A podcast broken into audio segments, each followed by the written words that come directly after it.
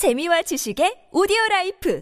팟빵 안녕하세요. 군사돋보기입니다. 노르웨이의 차기 전차 수출 사업에 있어 독일의 레오파르트 2A7 NO 전차와 경쟁을 펼치며 훨씬 더 높은 평가로 선정될 가능성이 매우 높았던 한국의 전차가 있었습니다. 바로 우리 군의 K2 흑표 전차를 기반으로 노르웨이의 요구에 맞게 개조를 가한 K2 NO 전차인데요. 그런데 아쉽게도 이 경쟁의 결과 최종 선정된 것은 독일 라인메탈사의 레오파르트 2A7 NO 전차였습니다. 우리로서는 상당히 납득하기 힘든 결과였습니다. 분명히 레오파르트 2A7 NO 전차에 비해 절반도 되지 않은 가격에 더 나은 기동성, 뛰어난 성능을 발휘하며 노르웨이 군의 압도적인 지지를 받았던 것은 한국의 K2NO 전차였기 때문인데요. 이에 따라 한국의 K2NO 전차 노르웨이 수출은 거의 확정이나 다름없는 상황에서 갑자기 뜬금없이 독일의 레오파르트 2A7NO 전차가 노르웨이 차기 전차로 결정되자 우리나라에서뿐만 아니라 노르웨이 군에서도 황당하다는 반응이 많았다고 합니다. 그런데 그 원인이 무엇인지가 최근 밝혀졌습니다. 알고 보니 노르웨이는 애초에 독일제 전차를 도입하기로 비밀리에 다 결정해 놓은 상태에서 우리나라를 속인 채 들러리로 내세웠다는 충격적인 사실이 밝혀졌는데요. 어떻게 된 일인지 좀 더 자세히 알아보겠습니다. 전문가는 아니지만 해당 분야의 정보를 조사 정리했습니다. 본의 아니게 틀린 부분이 있을 수 있다는 점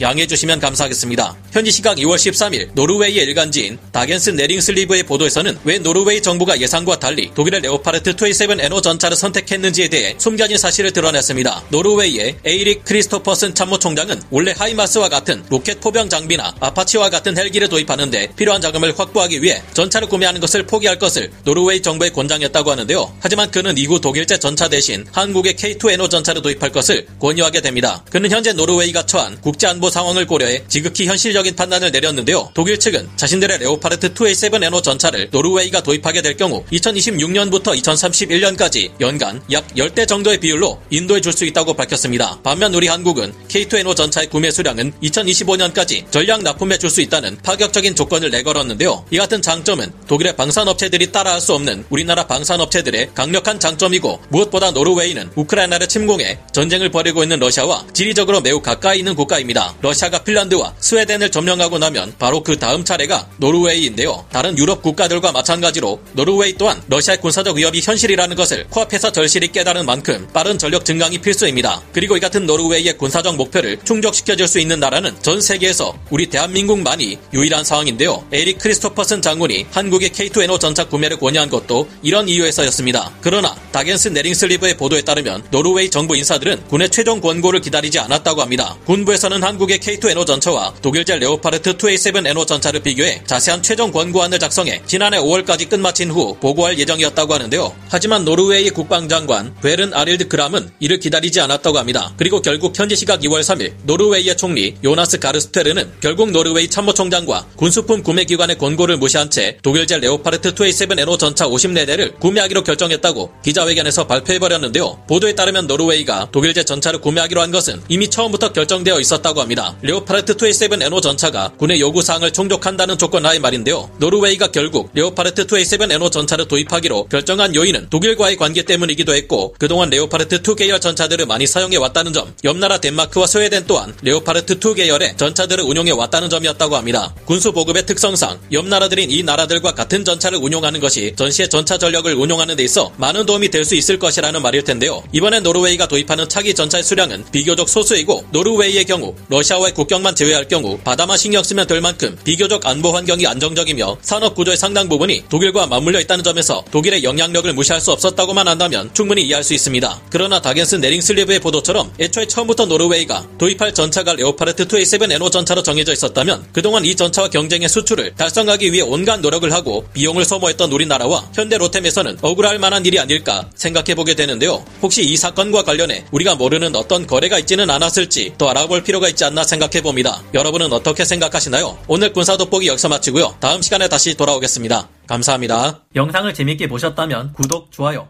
알림 설정 부탁드리겠습니다.